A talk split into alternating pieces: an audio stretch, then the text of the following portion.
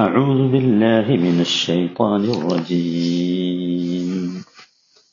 وقاتلوا في سبيل الله الذين يقاتلونكم ولا تعتدوا. إن الله لا يحب المعتدين. നൂറ്റി തൊണ്ണൂറാമത്തെ വചനം തന്നെയാണ്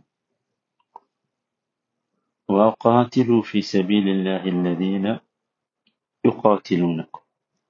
നിങ്ങളോട് യുദ്ധം ചെയ്യുന്നവരുമായി അള്ളാഹുവിന്റെ മാർഗത്തിൽ നിങ്ങളും യുദ്ധം ചെയ്യുക. വലാ താറ്റതു എന്നാൽ നിങ്ങൾ പരിധി വിട്ട് പ്രവർത്തിക്കരുത്. യുഹിബ്ബുൽ മുഅ്തദീൻ തീർച്ചയായും അള്ളാഹു പരിധി വിട്ട് പ്രവർത്തിക്കുന്നവരെ ഇഷ്ടപ്പെടുകയില്ല. ഇതിന്റെ ആദ്യ ഭാഗമാണ് നമ്മൾ വിശദീകരിച്ചത്. അതിൽ ഹുദൈബിയ സന്ധി യഥാർത്ഥത്തിൽ മുസ്ലിങ്ങൾക്കുള്ള അംഗീകാരമായിരുന്നു. ആ അംഗീകാരമാണ് ഹുദൈബിയ സന്ധിയുടെ ഒന്നാമത്തെ നേട്ടം എന്നുള്ളത്.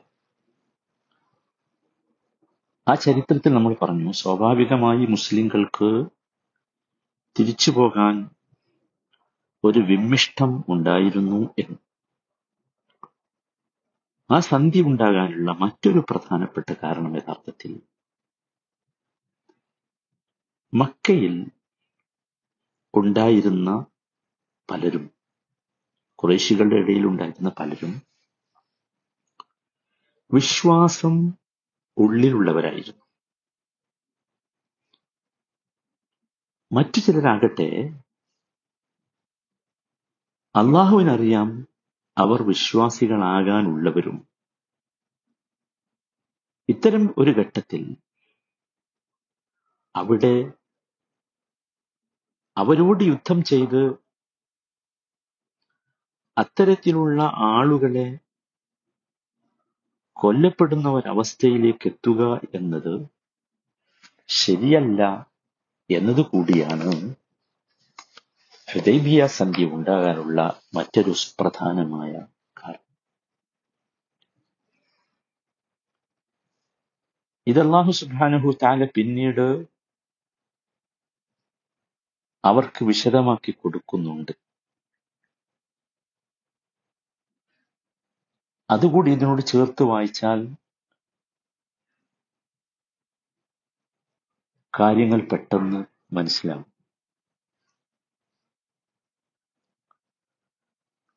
അത് യഥാർത്ഥത്തിൽ അള്ളാഹു വിശ്വാസികൾക്ക് പറഞ്ഞു കൊടുക്കുന്നത് എന്തിനാണെന്ന് ചോദിച്ചാൽ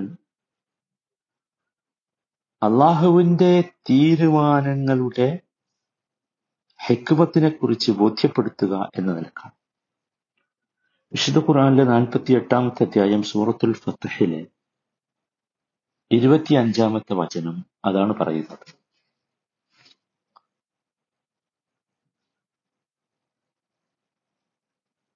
هم الذين كفروا وصدوكم عن المسجد الحرام والهدي معكوفا أن يبلغ محله സത്യത്തെ നിഷേധിക്കുകയും പവിത്രമായ മസ്ജിദുൽ ഹറാമിൽ നിങ്ങളെ തടയുകയും ബലിമൃഗങ്ങളെ അവയുടെ നിശ്ചിത സ്ഥാനത്തെത്താൻ അനുവദിക്കാത്ത നിലയിൽ തടഞ്ഞു നിർത്തുകയും ചെയ്തവരാകുന്നു അവർ ഇതൊക്കെ സഹാബത്തിന്റെ മനസ്സിലുള്ള വികാരം തന്നെയാണ് കാരണം പറയുന്നു വലൗലാ റിജാലും മുഅ്മിനൂന ونساء مؤمنات لم تعلموهم أن تطؤوهم فتصيبكم منهم معرة بغير علم നിങ്ങൾക്കറിഞ്ഞുകൂടാത്ത സത്യവിശ്വാസികളായ ചില പുരുഷന്മാരെയും സത്യവിശ്വാസികളായ ചില സ്ത്രീകളെയും നിങ്ങൾ ചവിട്ടിത്തേക്കുകയും യുദ്ധമുണ്ടായ അങ്ങനെയാണല്ലോ. എന്നിട്ട് നിങ്ങളറിയാതെ തന്നെ അവർ നിമിത്തം നിങ്ങൾക്ക് പാപം വന്ന് ഭവിക്കാൻ ഇടയാവുകയും ചെയ്യില്ലായിരുന്നുവെങ്കിൽ പാപം വരിക എന്ന് പറഞ്ഞാൽ ഇവരുടെ ഉള്ളിൽ എന്തുണ്ട്? വിശ്വാസം അങ്ങനെ സംഭവിക്കുമായില്ലായിരുന്നുവെങ്കിൽ അള്ളാഹു സുബാനു താല നിങ്ങളെ ഇരുവിഭാഗത്തെയും ആ സന്ദർഭത്തിൽ യുദ്ധത്തിൽ നിന്ന് തടയുമായിരുന്നു ആലോചിക്കൂ അള്ളാഹുവിന്റെ ആ യുക്തി. എന്നിട്ടല്ല പറയുന്നു അള്ളാഹു തന്റെ കാരുണ്യത്തിൽ താൻ ഉദ്ദേശിക്കുന്നവരെ ഉൾപ്പെടുത്തേണ്ടതിനായിട്ടാകുന്നു അത്. ഈ വാചകം വല്ലാത്ത വാചക. കാരണം പിന്നീട് അന്ന് മക്കയിലെ മുഷരിക്കളുടെ കൂട്ടത്തിൽ ഉണ്ടായിരുന്ന മഹാഭൂരിപക്ഷവും ഇസ്ലാം സ്വീകരിച്ചില്ലേ അതാണ് റഹ്മത്ത് ഇവിടെ ലിയുദ്ഖില അല്ലാഹു ഫീ റഹ്മതിഹി മൻ യശാ എന്നിട്ട് അള്ളാഹു ഒന്നുകൂടി പറഞ്ഞു ലൗ തസയ്യലൂ ലഅദ്ദബ്ന الذين كفروا منهم عذابا أليما അവർ അഥവാ ഈ മക്കയിലെ വിശ്വാസികളും അവിശ്വാസികളും വേറിട്ടായിരുന്നു താമസിച്ചിരുന്നത് എങ്കിൽ അവിടെയുള്ള സത്യനിഷേധികൾക്ക് വേദനയേറിയ ശിക്ഷ നാം നൽകുക തന്നെ ചെയ്യുമായിരുന്നു.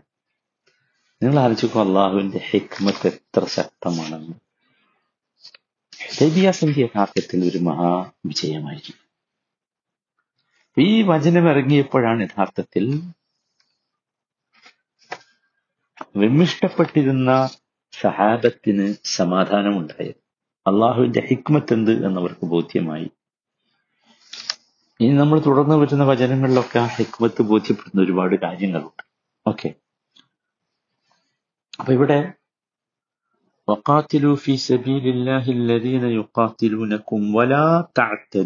അടുത്ത പദം അതാണ്. വലാ നിങ്ങൾ പരിധി വിട്ട് പ്രവർത്തിക്കരുത്. യുദ്ധമാണ് ഇങ്ങോട്ട് യുദ്ധത്തിന് വന്നതാണ് കാത്തല എന്ന പദമാണല്ലോ തുടങ്ങിയത്. കാത്തിലു ഫി സബീലില്ല. കാത്തല എന്ന് പറഞ്ഞാൽ അങ്ങോട്ട് യുദ്ധം ചെയ്യലല്ല. അത് കത്തലയാണ്. കാത്തല പറഞ്ഞാൽ അവിടെ മുക്കാത്തലത്ത് സംഭവിക്കണം. അങ്ങോട്ടും ഇങ്ങോട്ടും രണ്ട് ഭാഗത്തുണ്ട്. പറഞ്ഞതിനെന്താ? വഖാത്തിലു ഫി സബീലില്ലാഹില്ലദീന യുഖാത്തിലൂനക്കും നിങ്ങളോട് യുദ്ധം ചെയ്യുന്നവരോട്. ഇങ്ങോട്ട് വന്നതാ. ഇങ്ങോട്ട് വന്നതാ. എന്നിട്ടും പറയുന്നത് വലാ താഴ്ത്തതു എന്ന. നിങ്ങൾ പരിധി വിട്ട് പ്രവർത്തിക്കും. യുദ്ധത്തിൽ പോലും പരിധി വിടാൻ പാടില്ല എന്നത് ഇസ്ലാമിക യുദ്ധ ശാസ്ത്രത്തിന്റെ അടിസ്ഥാനമാണ്. ഇങ്ങോട്ട് യുദ്ധത്തിന് വന്നത്. ഇങ്ങോട്ട് ആക്രമിക്കാൻ വന്നതാണ് എന്നാൽ പോലും പരിധി വിടാൻ പാടില്ല. രണ്ട് വിഷയങ്ങളാണ് പരിധി വിടുക എന്നതിൽ നാം മനസ്സിലാക്കേണ്ടത്. ഒന്ന്. ആദ്യം ആയുധമെടുക്കുന്നത് വിശേഷിച്ചും പവിത്രമാസങ്ങളിൽ പവിത്ര സ്ഥലങ്ങളിൽ. മുസ്ലിങ്ങളെ നിങ്ങളാകരുത് ഒരു യുദ്ധമില്ലാതെ ഹജ്ജ് ഉംറയും ചെയ്യാൻ അനുവദിക്കുന്നുവെങ്കിൽ ഹജ്ജ് കാലത്ത് നമുക്കിത് പാടില്ല. അതാണ് വലാത്ത അറ്റതു എന്നതിന്റെ ഇവിടെയുള്ള പ്രത്യേകമായ പശ്ചാത്തലം. രണ്ടാമത്തേത് യുദ്ധം ചെയ്യേണ്ടി വരികയാണെങ്കിൽ പോലും യുദ്ധത്തിന് ചില മര്യാദകളുണ്ട്. അത് പാലിക്കണം. ആ മര്യാദകൾ നബി സല്ലാ അലൈഹി സ്വലം എടുത്തു പറഞ്ഞിട്ടുണ്ട്. അത് മുസ്ലിങ്ങളെ സംബന്ധിച്ചിടത്തോളം വളരെ പ്രധാനമാണ്. ഒരിക്കലും സന്ധി സംഭാഷണത്തിന് വേണ്ടി അയക്കുന്നവരെ അതിനുവേണ്ടി വരുന്നവരെ വധിച്ചുകൂടാ. അതുപോലെ ലാ തുമസിലു അത് വളരെ പ്രധാനമാണ്.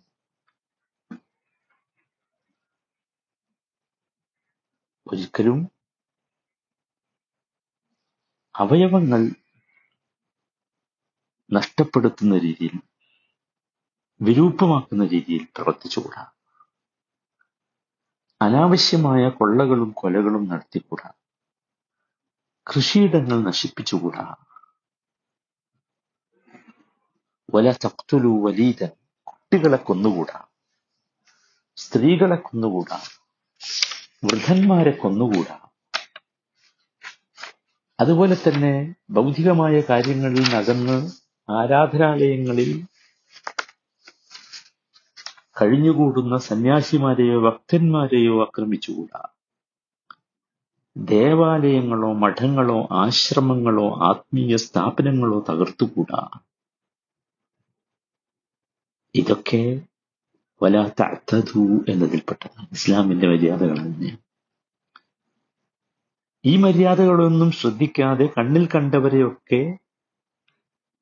അരിഞ്ഞു വീഴ്ത്തി കൊള്ളയടിച്ച് തട്ടിത്തകർത്ത് നാശത്തിന്റെ കൊടുങ്കാറ്റായി ആധുനിക യുദ്ധങ്ങൾ നമ്മൾ കാണുന്നുണ്ട്. ഇത് അതിക്രമമാണ്. ഇസ്ലാമിലില്ലാത്തതാണ്. ഇസ്ലാം ആധുനിക സമൂഹം ചെയ്തുകൊണ്ടിരിക്കുന്നതിനൊന്നും പ്രോത്സാഹിപ്പിക്കുന്നില്ല. ഇത്തരം ചെയ്തികളൊന്നും പാടില്ല. അതാണ് വലാത്ത കാരണം ഇന്നല്ലാഹ യുഹിബ്ബുൽ മുഅ്തദീൻ. അള്ളാഹു ഇത്തരം അതിക്രമം പ്രവർത്തിക്കുന്നവരെ ഇഷ്ടപ്പെടുകയില്ല. അതാണ് കാരണം. നിങ്ങൾ ആലോചിക്കുക എത്ര മനോഹരമാണ്.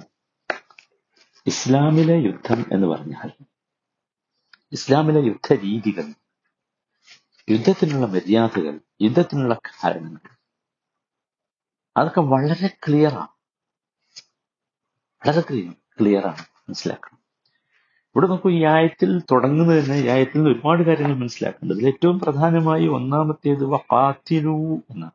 വഖാത്തിലു ഫീ സബീലില്ലാഹി അല്ലദീന യുഖാത്തിലൂൻ ഇങ്ങോട്ട് യുദ്ധത്തിന് വരുമ്പോഴാണ് അങ്ങോട്ട് യുദ്ധത്തിന്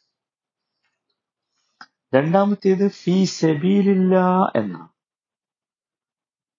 നമ്മൾ നേരത്തെ വിശദീകരിച്ചു. നമ്മുടെ ഏതെങ്കിലും രൂപത്തിലുള്ള വ്യക്തിപരമോ സാമുദായികമോ ദേശീയമോ വംശീയമോ ഭാഷാപരമോ ആയ ഒന്നും എന്താകരുത്. കാരണമാകരുത് ഫീ സബീലില്ല. വളരെ പ്രധാനം. മൂന്നാമത്തേത് ഇവിടെ പറഞ്ഞതുപോലെ വലാ തഴ്ത്തതു എന്നതാണ്. ഒരിക്കലും അതിര് വിടാൻ പാടില്ല. അതെന്താണ് എന്ന് നമ്മൾ വിശദീകരിച്ചു. നാലാമത്തേത് അതാണ് പ്രധാനം. അതിന്റെ കാരണം പറഞ്ഞത് എന്താ ഇന്നുള്ളഹലാഹുബിൻ അള്ളാഹുവിന്റെ മഹബത്താണ് വിശ്വാസികൾക്ക് ഏറ്റവും പ്രധാനം. അപ്പോ അപ്പുറത്തുള്ളത് ശത്രുക്കളാണെന്നതുകൊണ്ട് അവരോട് പോരാടിയാൽ അള്ളാഹുവിന്റെ മഹബത്ത് കിട്ടുമെന്ന് കരുതരുത്. അള്ളാഹുവിന്റെ സ്നേഹം കിട്ടണമെങ്കിൽ പോരാടുന്ന സമയത്ത് പോലും അറ്റിദാ അഥവാ പരിധി വിട്ട പ്രവർത്തനങ്ങൾ പാടില്ല എന്നർത്ഥം. സ്നേഹാനുള്ള അള്ളാഹു സ്മഹൻ തല മനസ്സിലാക്കി ഉൾക്കൊള്ളാനുള്ള തൗഫീഖ് നൽകുമാറാകട്ടെ.